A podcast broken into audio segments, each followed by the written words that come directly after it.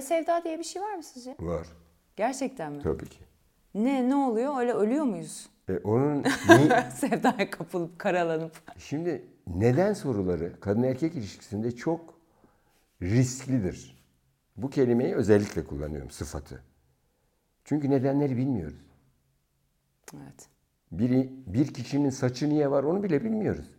Ama saça ne kadar önem veriliyor. Taranması, yıkanması, boyanması ne kadar emek. E saç niye var diye sorduklarında kimse bilmez. Var der. Kadın erkek ilişkisinde var. Neden sorularını keselim. Bu ilişkilerin bittiği zaman tabii kendine göre bir üzüntü, yaz dönemi oluyor. Olacak. Bu üzülme Sağlıklı. sağlıklı evet insanın katlanmasının çok zor olduğu, durmakta çok zorlandığı Doğrudur. bir şey.